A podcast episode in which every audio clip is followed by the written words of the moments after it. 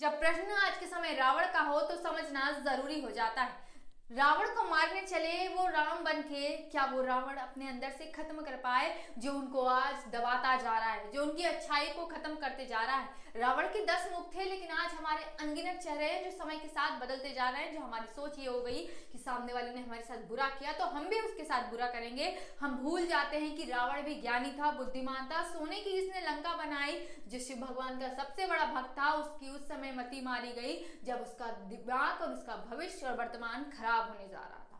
ऐसे समय में जब हम कहते हैं ना कि हम बहुत ज्ञानी, बहुत ज़्यादा हैं, हमें सब कुछ पता है तो हमें याद रखना चाहिए कि जब रावण का घमंड नहीं बचा तो हमारा क्या बचेगा? और सबसे महत्वपूर्ण बात जो आज के समय देखने में बड़ी ही बुरी लगती है कि लोगों को लगने लगा है कि जरा सी विद्या, जरा से धन से वो दुनिया की सारी खुशी को खरीद सकते हैं और उनके आगे हर कोई छोटा है। ऐसे समय में हमें ज़रूरत से ज़्यादा समझने की ज़रूरत है कि न तेरा, न मेरा ये सबका, न तेरा, न मेरा ये सबका है। ये घमंड किस बात का? कि मेरे पास ही सब कुछ है। किसी और के पास कुछ भी नहीं।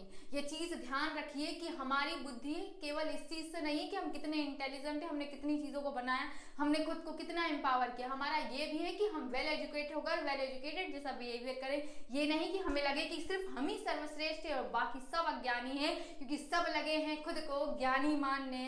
सब लगे हैं खुद को ज्ञानी मानने में। भूल गए हैं वो इस चीज़ को कि वो भी वो भी जब अज्ञानी हो जाते हैं, जब वो खुद से ज़्यादा दूसरों को कमज़ोर समझने लगते हैं, क्योंकि यहाँ सब एक समान है। क्यों पूछे हम खुद को? क्यों पूछे हम खुद को? हम ही सबसे विद्यमान है। ये प्रवृत्ति ने आज हमारे समाज को खराब करके रख दिया।